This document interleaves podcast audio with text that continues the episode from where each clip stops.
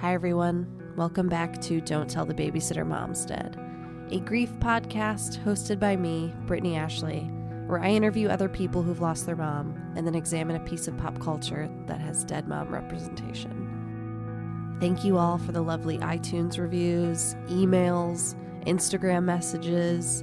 I swear I see them all, and they all see me. This episode is a bit different because the mom that's being discussed is actually someone that we all probably know Marcia Wallace. She was on the Bob Newhart show as Carol, the wacky receptionist. Is there a new tooth groupie in your life, Jer? She happens to be very sophisticated, and she's over 80. Sophisticated. She's almost dead. She was on Full House, Bewitched, The Brady Bunch, That's My Bush. But most of us knew her as the voice of Edna Krabappel on The Simpsons. Class, in order to explain why your hormones will soon make you an easy target for every smooth talking Lothario with his own car and tight jeans, I will now show a short sex education film. In preparation for this interview with her son, Mikey Hawley, I read Marcia's book, Don't Look Back, We're Not Going That Way. And in the book, she talks about how out of place she felt in the world, then finally meeting the love of her life, Dennis, their decision to adopt Mikey, and then Dennis getting sick and passing away when Mikey was only four, making her a widow and a single mother. I joked with Mikey that I now know more about his mom's life than I do my own.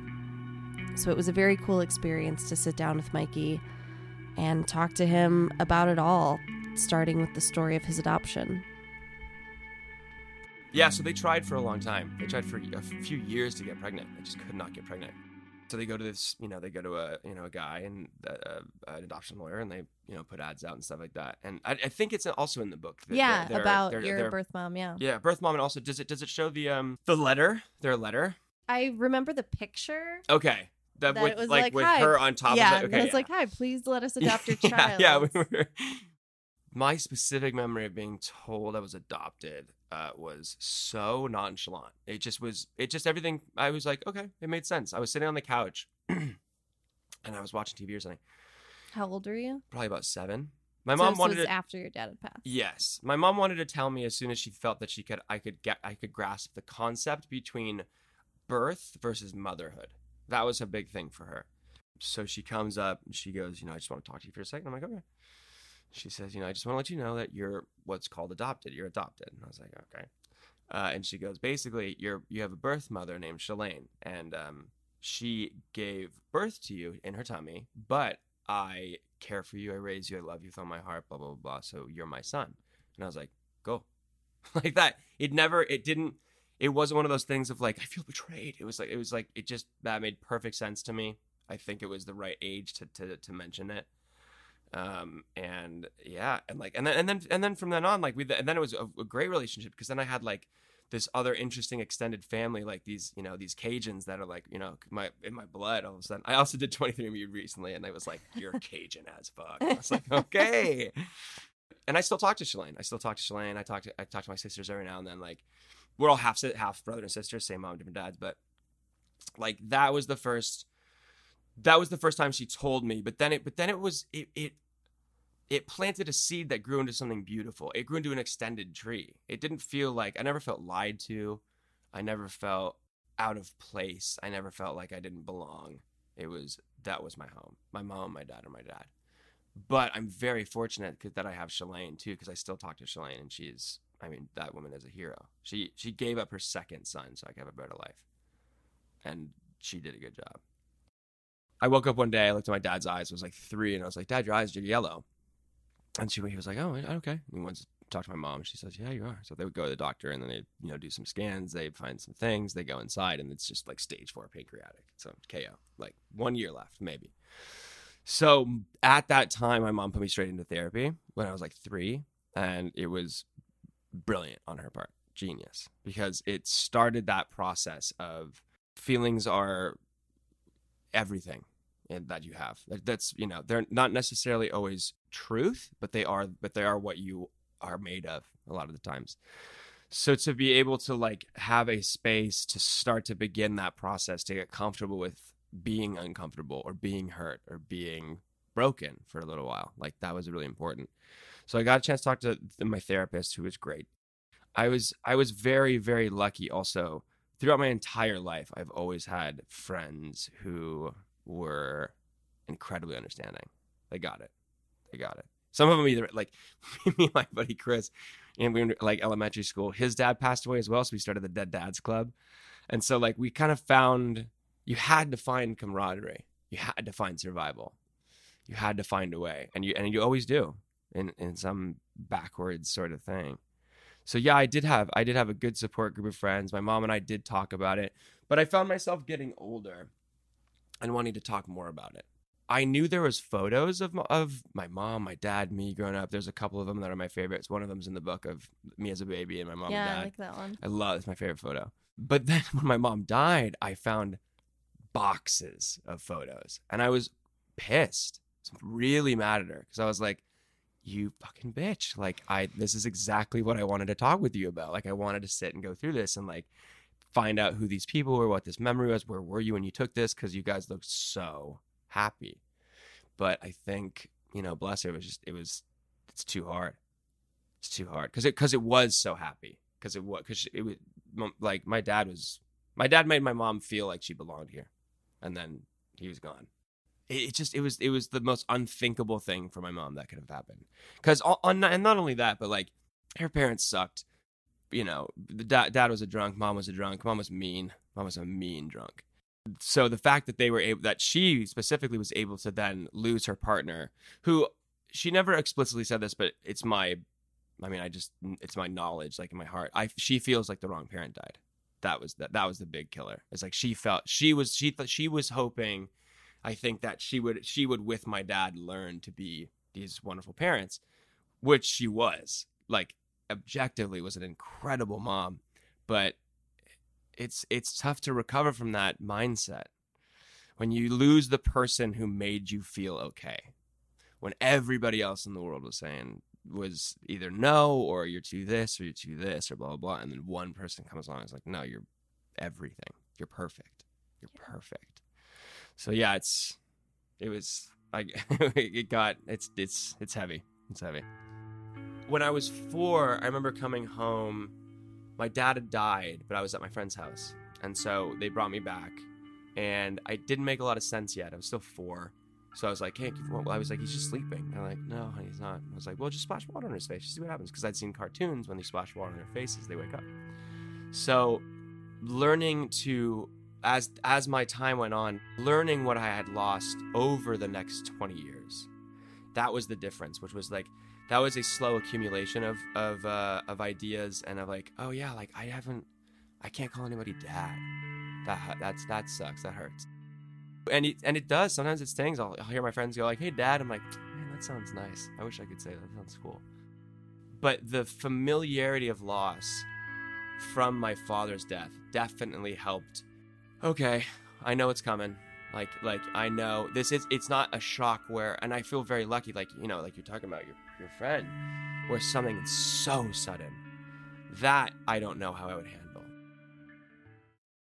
I'm very lucky in the sense and I do consider myself very lucky. I my dad was getting sick and so I knew something was wrong. My mom was getting sick. I knew something was coming. Uh, people did it was funny though. People everyone was like kind of shocked and I was like, "Are you kidding? You guys didn't see that? hold up, where have you been? Like I just knew it just made sense to me that she was going to die soon. Um, and then with my aunt as well, like I had the time to really.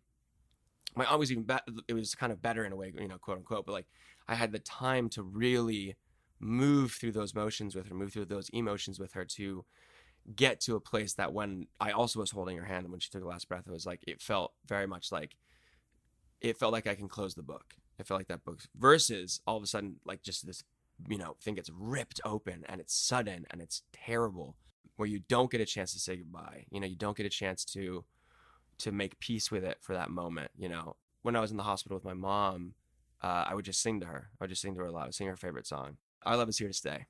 And so like i so that was having that knowledge of what was coming allowed me to do things that i might not normally have done that i was that i could do something for her that I could be there for her that I could kind of help like kind of like shepherd her and let her know that I'm going to be okay. That'll be fine, you know. It's not going to be fun. It's not fun at all, but I'll be okay eventually. So it so it's yeah, unfortunately it did help in a weird way having having lost a handful of people, you know, even then I'm like my godmother when I was young. You know, it's like I I am kind of an old pro with just losing people. It's just a I've been blessed and fortunate enough to have all these people in my life um, that then just had to go, and it's just just part of life. I'm curious if growing up, when you started to realize that your mom was like this comedy legend and that Mhm. she was seen by other people as someone other than just your mom. Basically. Yeah, yeah. It was. I mean, it was pretty. It was pretty from a young age that I, you know, because people would come up for autographs. They'd say, "I love you" in the Bob Newhart show, blah blah. blah. So I'm like, my, I knew my mom. My mom, my mom kind of occupied those two spaces, right? She kind of occupied this superwoman, like this, you know, this Wonder Woman, kind of like you know, beast performer, incredible legend that I that taught me all the things that I know about performing in comedy. I mean, also the happiest I've ever seen her was when she watches me do when she watched me do plays. Like that when I when I would knock one out of the park. It was she was, just I've never seen her as happy as that.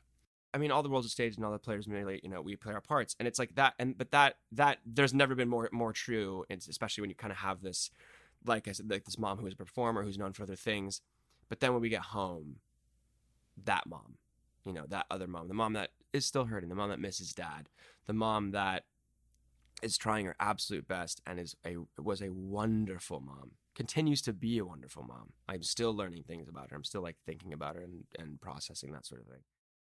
So after dad died she was so afraid that either i was to die or that uh, she was to like fuck me up somehow like you know just irreversibly that there there there a, a distance got put up like um just a little bit not not a crazy amount not like you know she wasn't neglectful but there'd be times, you know, I'd want to come in and chat with her, and but she'd be kind of in her own zone, like having some wine and some wine and Haagen Dazs and watching like Law and Order reruns. And I'd be like, and I just want to sit and chat, and then she'd kind of just like brush me off. You know, she's just it, she's just in her place, and I don't think it for the longest time she really understood what that place was, which was her form of escape and unresolved trauma, and you know those sort of things. So it definitely affected our uh, our kind of behaviors, but not her love but not her love. She loved me more than anything.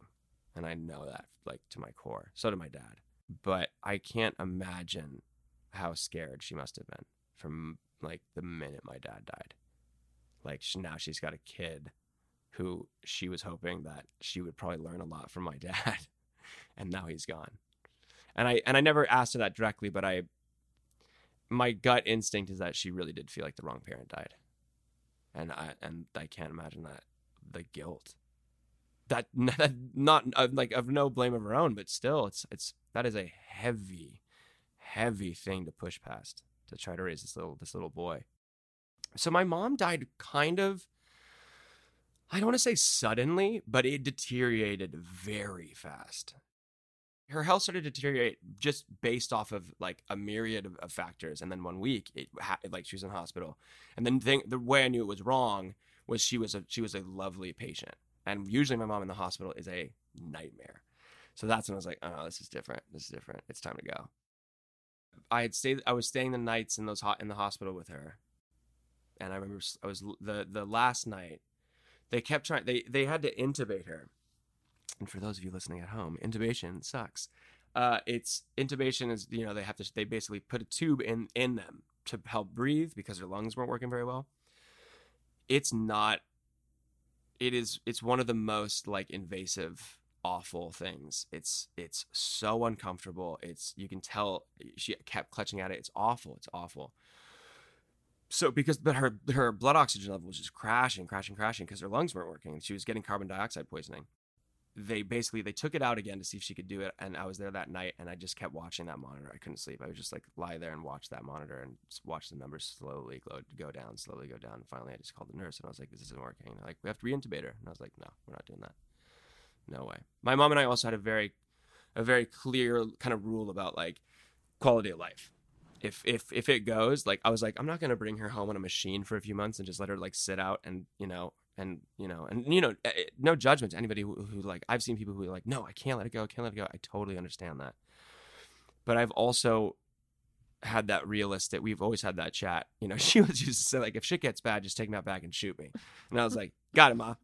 And like, and I totally get it. Like, I, I agree. I, like, you know, I tell everybody I know too. Like, if you know, if I if you find me in some awful place, just like tell me you love me and let and let me go, man. You know, we're only here for a minute. I have, you know, I've had a good one, but I so the numbers went down. They took it out, and then I was they wanted to reintubate her, and I was like, no, we're not doing that. And so I, I asked them to leave the room, and I and my mom got this is actually fun.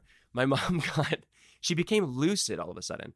She just kind of her eyes kind of opened. I could see she was there, and she wasn't for a few days. She was just kind of like in and out.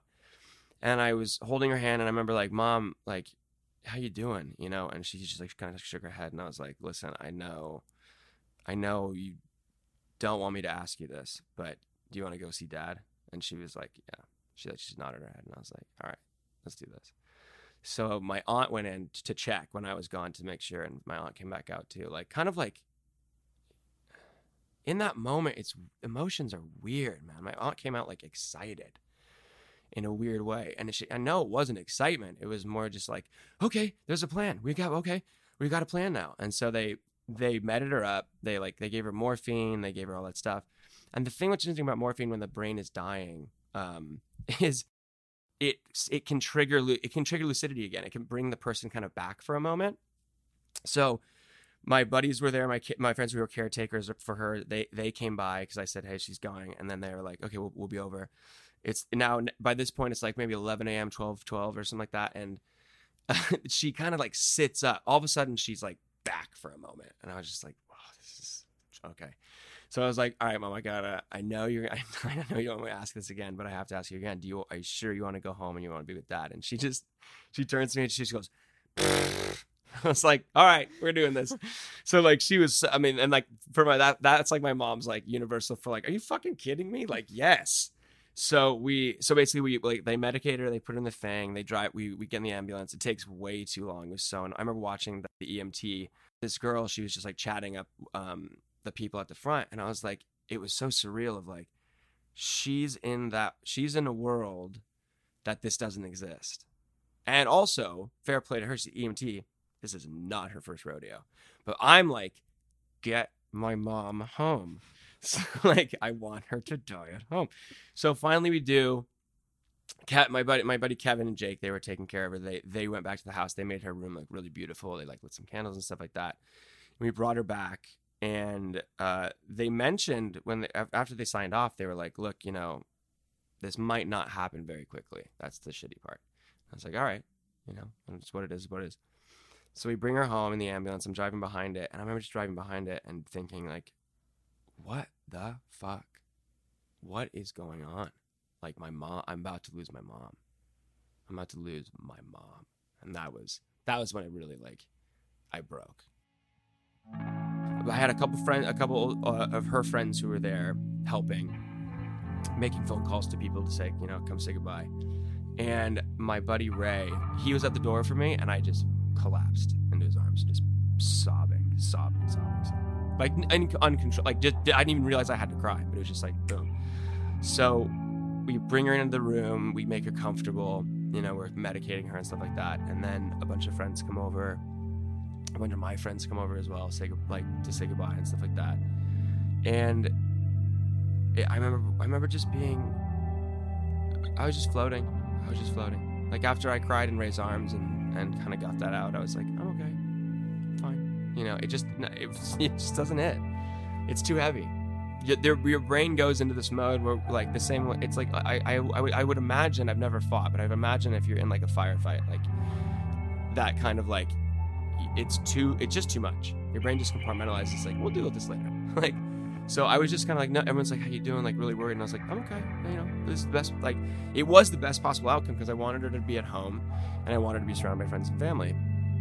So they put her in the bed. It, a few hours go by, a few hours go by, and then her breathing starts slow. And then they, my, I remember I was on the phone with somebody, and um, someone came out to get me. I was like, "Hey, she's going," and I was like, "Okay, I gotta, I gotta go. My mom's leaving." I remember being like, "My mom's leaving." So I get, go to the phone and I go hold her hand, and about like 40 seconds later, she took her last breath, and then that was it. And then, and then I was, I leave the room. Uh, I, I, I hold her hand. I remember, I remember how her hand felt. I remember you know, how she smelled, and I walked back into the living room with where a lot of my friends were, my friends, and they're but but the great thing is they're just being my friends. They were just they're joking, they're laughing, we're having a good time. Like it's not it, it's not it's not solemn, and that's not the way my mom would have wanted it either. Like she hated like funerals and darkness and stuff like that. So we were just joking around. And my aunt and I'm kind of just sitting there thinking, and I'm in this chair, I'm like sitting there. My aunt comes in, she goes, "What's the matter? Your mom died or something?" my friends were like, "Oh fuck!" like but I that was like the most that was the most perfect line I've ever heard because it was just it it cracked me up. It cracked me up.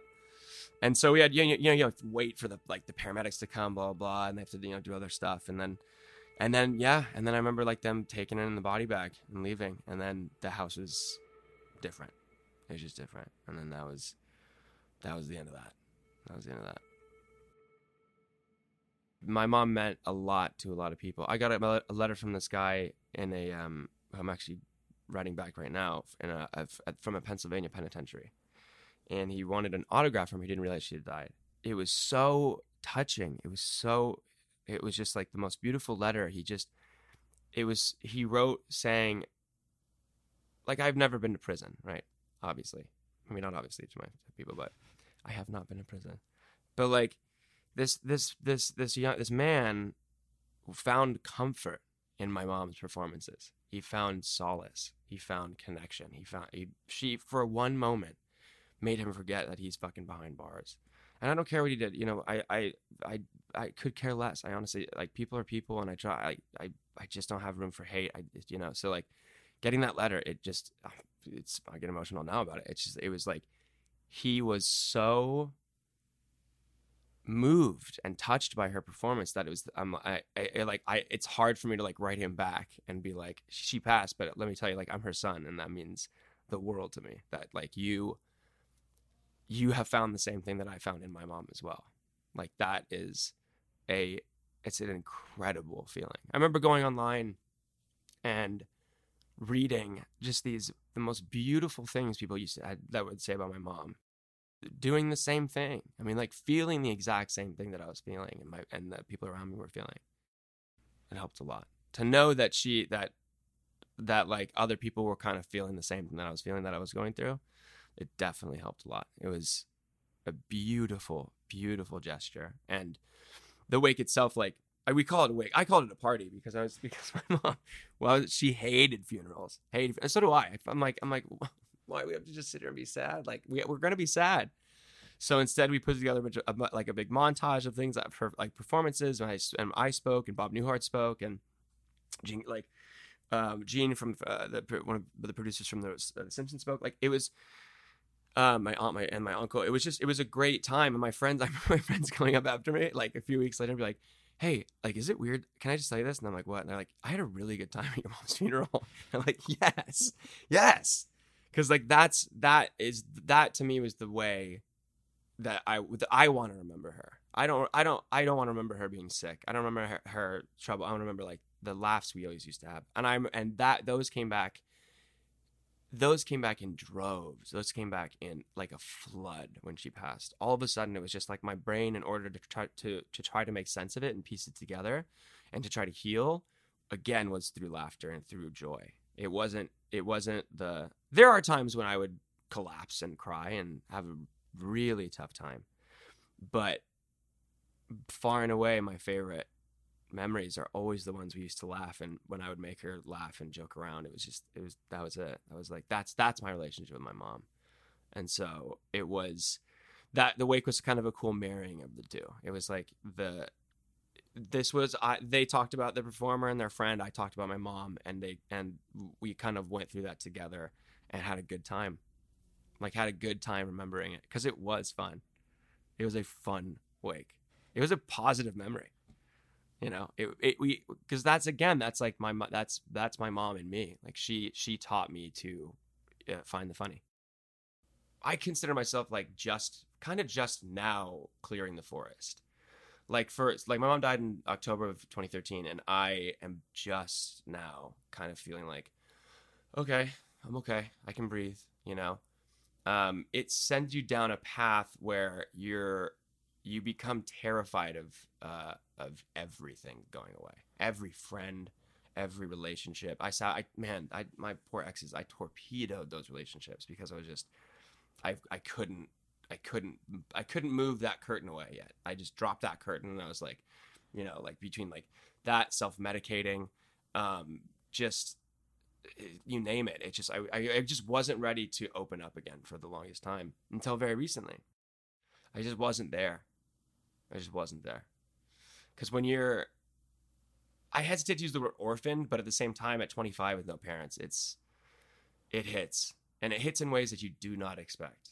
It's not like that. It, death isn't like it like it is in the movies. It's not like, it's not this, it's not this grandiose like, you know, Shakespearean, you know, shake your fist at the gods. You know, I was, it's it's quieter.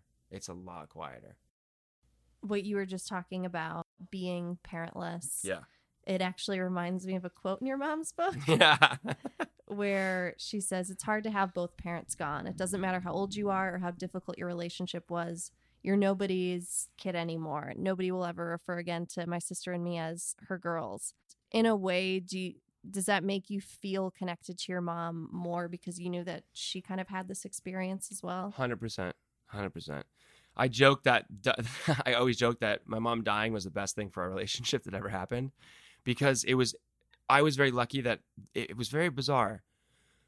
I was able to forgive everything pretty much immediately, pretty much immediately, because I knew I wanted to have that relationship with her still. Because when people believe, see, there's a kind of a misconception, or no, there's not a misconception, but sometimes people people assume uh, that they're gone, they're gone, right? And just because somebody's gone, that, that relationship doesn't stop happening, you know, at all, you know, at, at all. You, you're just, you know, same thing with like an ex. It's, you know, it's very similar to that. It's, you still have a connection with that person, even if they are not around. And it's deep and it is touching and beautiful and painful and heartbreaking and gorgeous. And it's, and it's, so you kind of have to nurture that in a way. And so I think that was kind of my process with my mom of like, I did feel more connected to her. And my only, I, I don't even say regret, but my only thing was like, I get it now. I get it. Yeah. Cause, cause I was thinking the same thing. I, the, the, the, the thing that kind of haunts me a little bit still is like, even when like I meet somebody, I'll always go to like, if I start dating somebody, I'm thinking about like, I'll think about like the wedding and I'll be like, I won't have anybody to come to my wedding. I'll have my friends who are my family, like, and they are my family. But like, my mom never got to see me, you know, get a show, you know, get walked down the aisle, like blah blah blah, and that that hurts. Uh, another like tangential thing. My therapist and I were talking, and she's like, the, "There's there's several different types of loss when loss happens. It's there's it's like it's like there's the immediate loss, right? So like I remember holding my mom's hand last she like took her last breath, and I had like said goodbye, and that was it.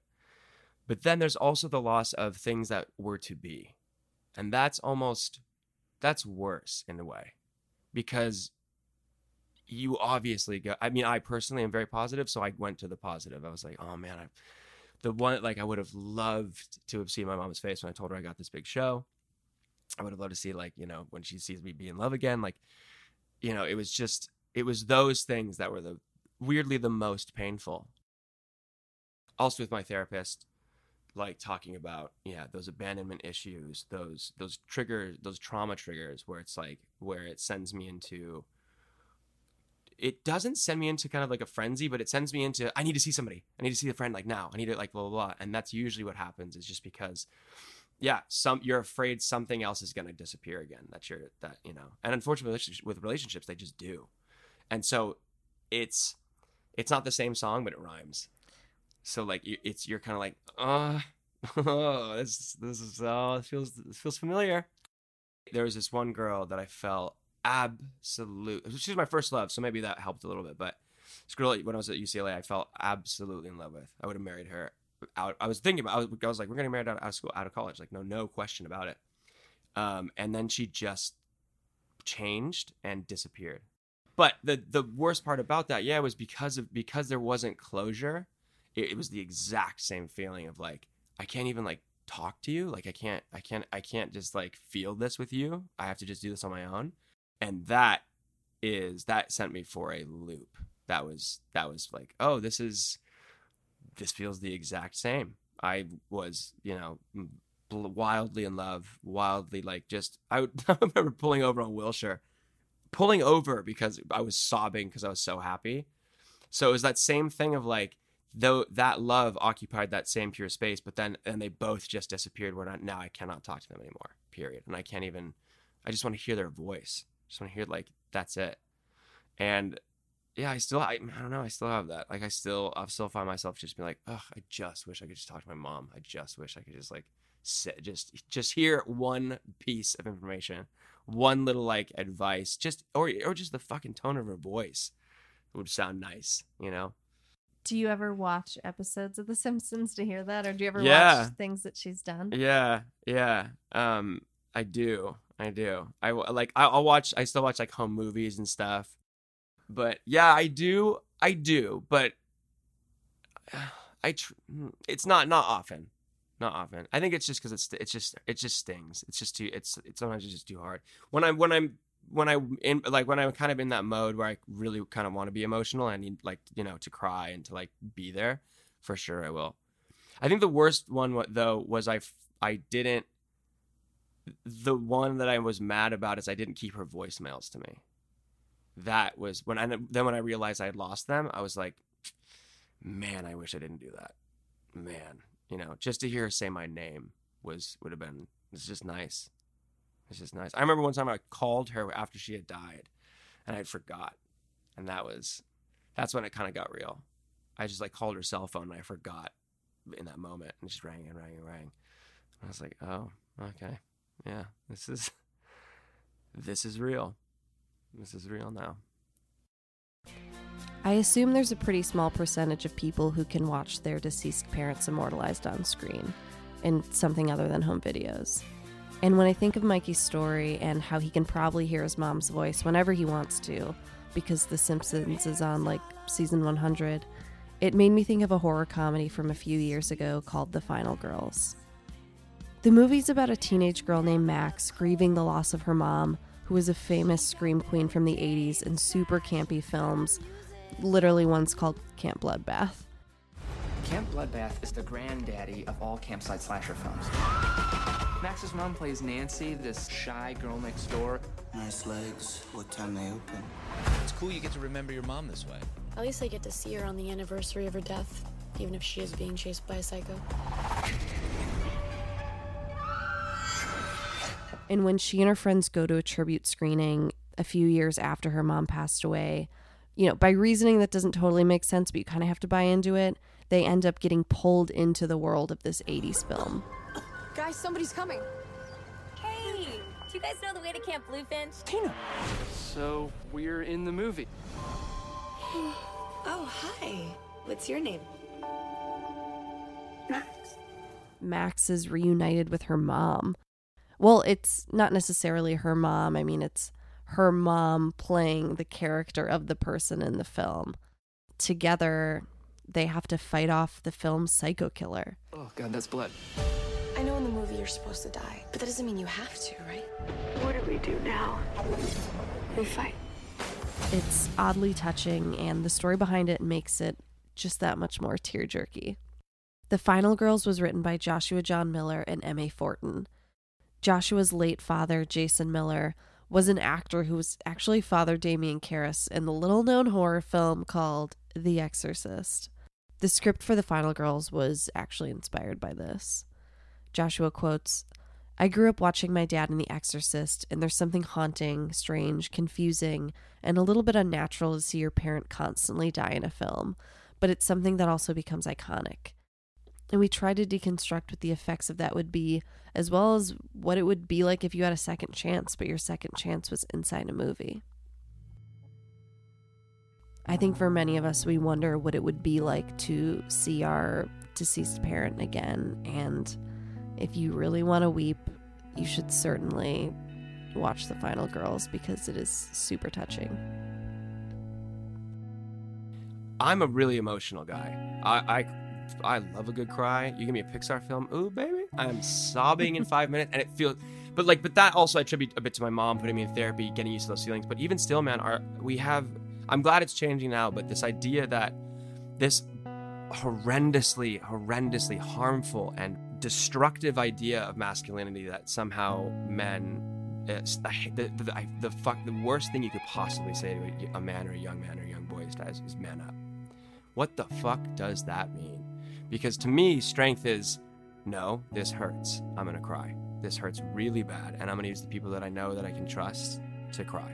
I had a horrible day the other day, like four days ago, and I went over to my friend Jordan's house and I bawled in his arms because it was just a bad day. I missed my mom.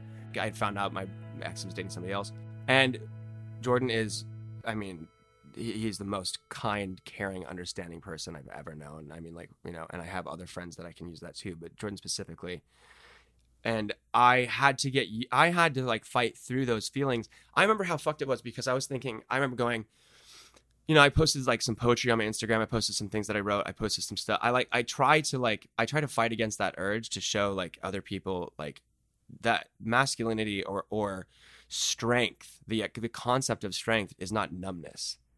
The concept that's like that's what that's the same thing of like a, a shitty hero isn't a hero that's not afraid of everything. It's the one who's terrified and still moves. That to me is like is strength, and that to me is is power. It's so insidious that I I still find myself like having to check that voice of like don't cry, don't cry in front of people, and then I go, why not? You lost your parents. If there was ever a time to, that you're allowed to cry, it'd be now. But it's very, it's a like I said, it's a very insidious thought that I think our culture is just now starting to address. That men should be sensitive. I think that's a huge problem with it's it's a huge issue. That's a massive thing with between like between men and women is that guys aren't good at saying I'm hurt. I'm hurting. I'm really hurting and I need your help. And I or somebody's help. Cuz otherwise we shut down and then we explode. We blow up. And that is uh, way more destructive than just being comfortable crying. Allow yourself to be to be hurt. Allow yourself to feel alone, which is not a comfortable feeling. I get that. But it, the best way yeah the best way is to is to just be present with that emotion and like you know it comes up and, and it'll come it just shows up sometimes that's that's what i'm saying it's like a, it's just like an old friend at the door like that you know and then you you kind of just see what it's like oh that's that's i didn't expect this right now but okay i'll be here or if I, uh, but some, if, but then there's the other times when I'll be craving that feeling. I'll crave my mom. So what I do, like, I've found a few things that make me feel like my dad, and there's places that make me feel like my mom. So, or make me feel my mom there. So, like, there's this place in the Bluffs and the Palisades, and I usually I'll go there right around like dusk. Dusk is my favorite time of day anyway, but like I'll, I'll go out to the Bluffs and sit there, and it just feels like my mom's right next to me. It's just there's something about that sitting listening to the ocean, watching the sunset over the mountains, and be there and just you know and just feel.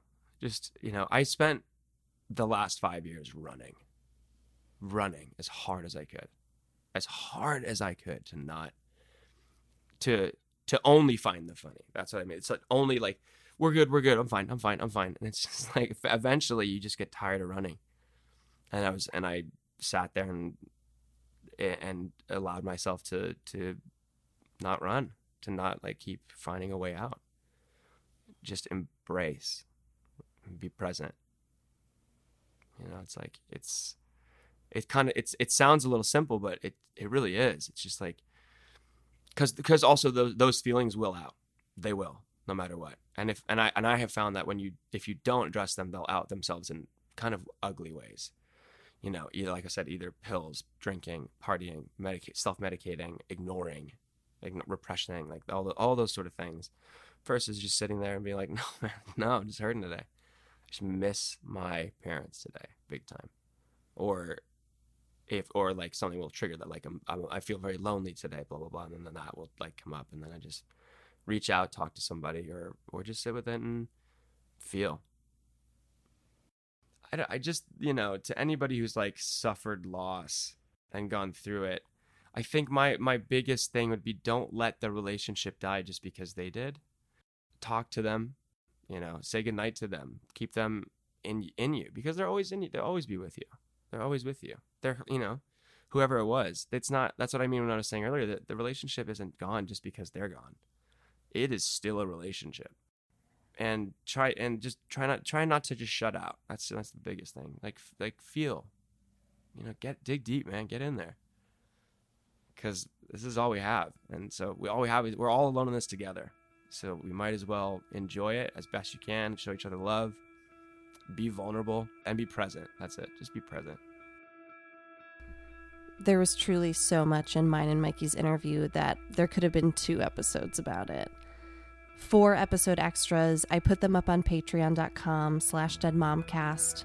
It's basically where I put all the extra bits that didn't make the episode but were still profound and very much worth listening to. If you want to follow Mikey on Instagram, you can find him at holler at your boy. I'll put it in the iTunes description. And if you want to follow me, I'm at Brit27Ash on Instagram and Twitter. You can leave a review on iTunes, hopefully a nice one. The logo is by Christine Tuna, and the music is by Interstellar Sarah Michelle Gellar. The next episode is a bit different. I interview three women very close to me about how they almost lost their moms, and I weave their stories together. And the episode after that, aka the season finale, will be all about losing my mom, which is super fun.